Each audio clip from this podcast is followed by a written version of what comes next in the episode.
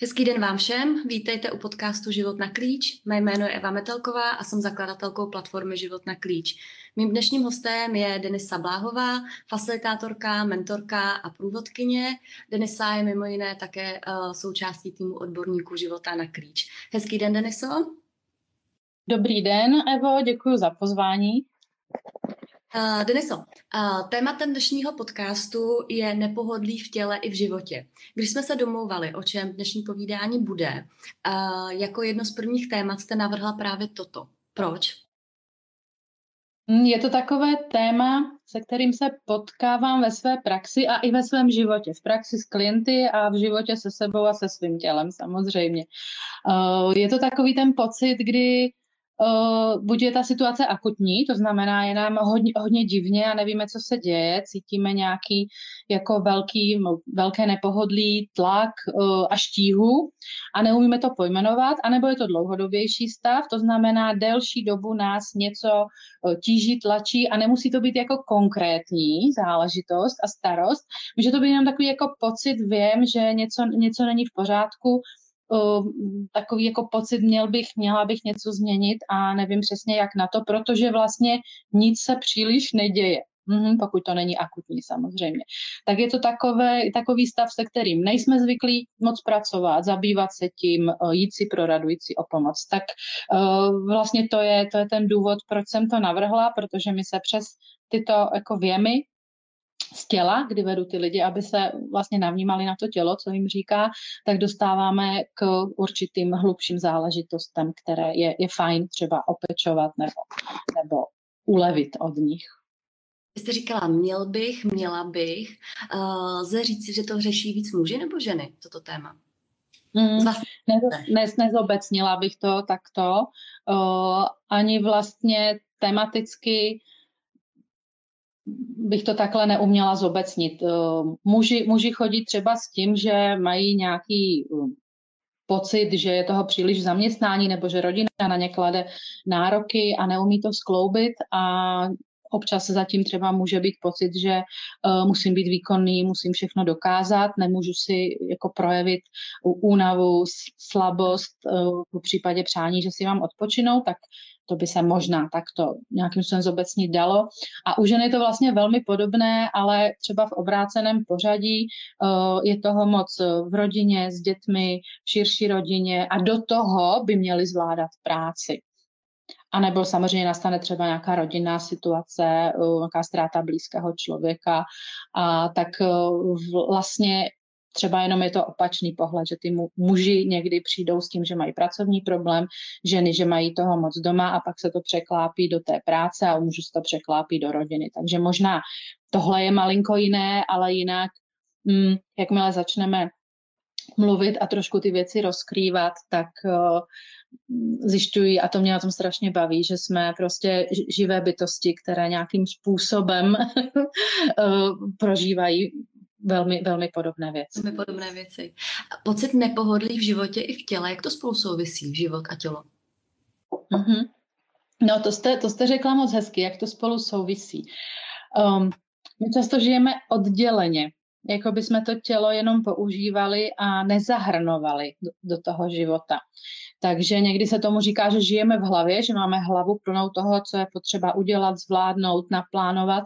A já někdy říkám, že to tělo tak jako vláčíme trošku za sebou, jako když je taková loutka, která má na hlavě to, to vodítko, nebo maximálně u ramen, jo, taková ta marioneta, takže vlastně vždycky ta hlava jde napřed a to těličko se tak jako komíhá, jako by jí nepatřilo, že ho neovládá.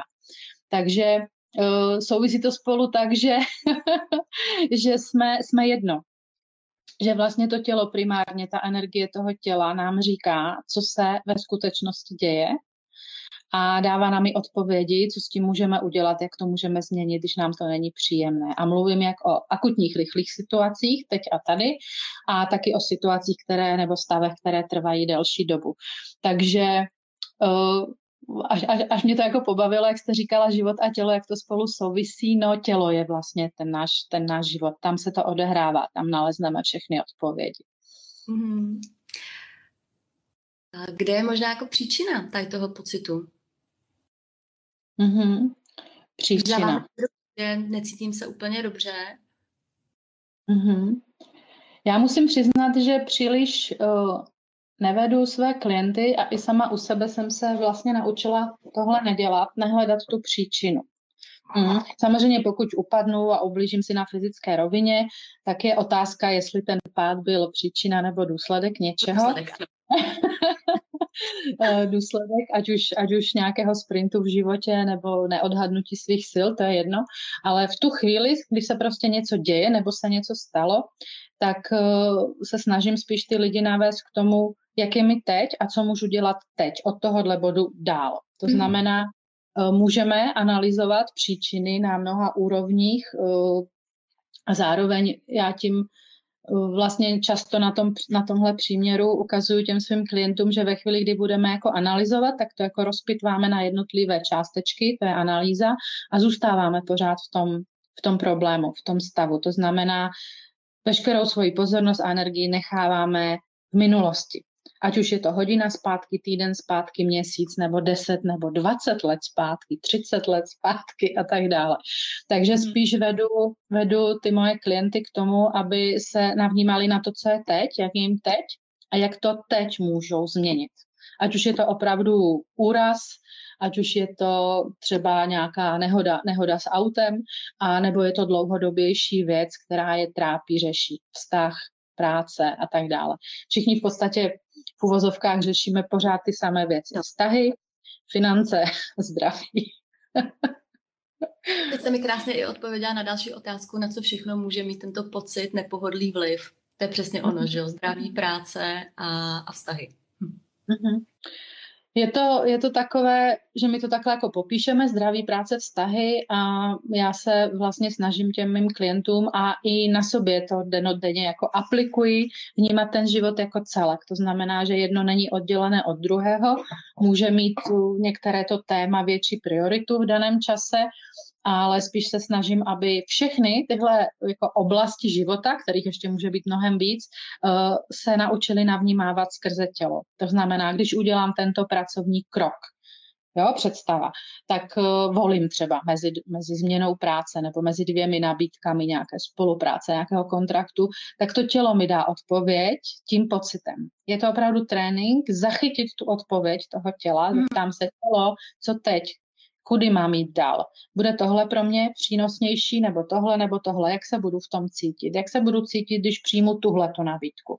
A to tělo dává rychlé odpovědi. Takže i tady v té oblasti opravdu to tělo je velmi jako vědomý systém, mnohem vědomější než naše, já říkám, šílená mysl. a dává nám, dává nám odpovědi, které vlastně se nám nedaří takzvaně z hlavy vymyslet. Můžeme říct, že tady ten stav toho pocitu nepohodlí, že to takový jako před, uh, před stav, před vyhořením? Může a nemusí, záleží samozřejmě na závažnosti uh, toho, jak, toho kterého problému. Uh, takže ne, nezobecňovala bych to takhle, ale samozřejmě uh, může, může být stav, kdy, je, kdy cítíme vyčerpané tělo, hlava nám takzvaně nefunguje, nic se nedaří, máme pocit, že je toho strašně moc. I v tu chvíli doporučuji se zastavit a ptát se tělo, co teď, co teď potřebuju, abych třeba druhý den zvládl, zvládla to a to a to. A to tělo třeba řekne, vypust tohle, teď se vyspí, nechoď na další večírek, teď je léto, takže je to plné takové jako radostné energie dlouho do noci. Odpočiň si, dej čas sobě vypust některé věci z diáře. Takže může to být až takhle jednoduché a samozřejmě může to být předzvě, předzvěst, uh, vyhoření nebo vyčerpání a opět to tělo nám řekne, okamžitě se zastav. Nech toho, takhle to dál nejde. Uh, a zase to tělo nám třeba i odpoví na to, no dobře, ale co teď s tím, co teď můžu udělat, co, co můžu udělat, aby, prostě já toho teď nemůžu nechat, já teď nemůžu zastavit. Uh, tak uh, když vnímáme ty drobné odpovědi, které nám chodí do hlavy, takové jako ty rychlé, rychlé věmy, tak i tady z té situace to tělo nám pomocí svých odpovědí může pomoct, uh, jak, jak se z nich dostat, jak vlastně najít trošku jinou cestu. Jinou cestu, jiný způsob, jak v tom fungovat. Máte svoji vlastní zkušenost? No, mám ty drobné zkušenosti, drobné úrazy a, a přeorganizovávání věcí a tak dále, to určitě. Pak mám jednu, je to už teda opravdu pár let, možná, hmm, možná 4-6 let, teď přesně nevím. Je zajímavé, když se na to ptáte, jak se mi, jak se mi ta minulost vlastně jako rozplývá v tom směru, že se jí jako nedržím, nevracím se tam tolik. Mm. Takže mám, mám jednu takovou možná půlroční zkušenost s, no, s takovým silným přepracováním a vyhořením, kdy mě vlastně tělo, já říkám, zastavilo ze dne na den, ale zpětně, když jsem to pak viděla, tak to nebylo ze dne na den, těch jako náznaků, příznaků tam bylo spoustu, jen ta určitá jako stopka, až jako paralýza, neschopnost sednout do auta, neschopnost nebo úplně strach z toho zapnout počítač, zapnout telefon, co tam zase všecko naskáče. Tak eh, to bylo jakoby ze dne na den, ale chystalo se to určitě řadu měsíců. A paradoxně vlastně v období, kdy jsem byla velmi spokojená, měla jsem úžasnou mm-hmm. jako práci, úžasný kontrakt, který mě bavil, jen jsem si v tom nějak neuvědomila, že pracuju, když se čtu i jako řízení a ježdění vlastně 16 hodin denně a víc. A ještě se pak snažím jakoby zvládnout rodinu a tak dále. Takže tuhle zkušenost mám a to moje tělo potom už bylo jako nesmlouvavé. Já jsem v té době ještě tímhle způsobem úplně nepracovala, že bych se ho jako ptala, takže ono jako by přitvrdilo. prostě, mi, prostě mi odpovídalo velmi, velmi rychle a musela jsem tomu opravdu dát čas a důvěru, že se umí, umí dát do pořádku, jak to tělo, tak všechny ty okolnosti kolem a jenom mi to přeskládalo život a zajímavé je, že vlastně když jsem to jako otevřeně, eh, možná bych řekla, až jako komunikovala třeba k té firmě, pro kterou jsem v té době pracovala, tak to bylo, protože tam, tam jako padly veškeré bariéry, já jsem na ně neměla jako sílu, veškerá jako kontrola, prostě jsem naprosto otevřeně řekla, co se mi stalo, že to neznám, že to možná bude něco takového jako přepracování vyhoření.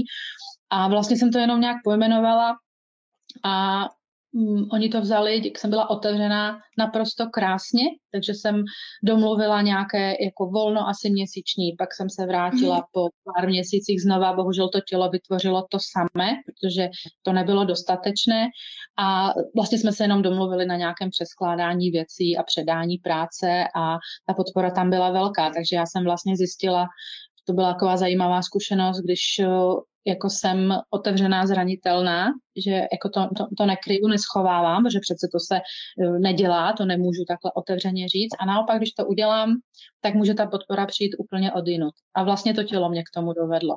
Mě nezbylo, než naprosto otevřeně říct, co se děje.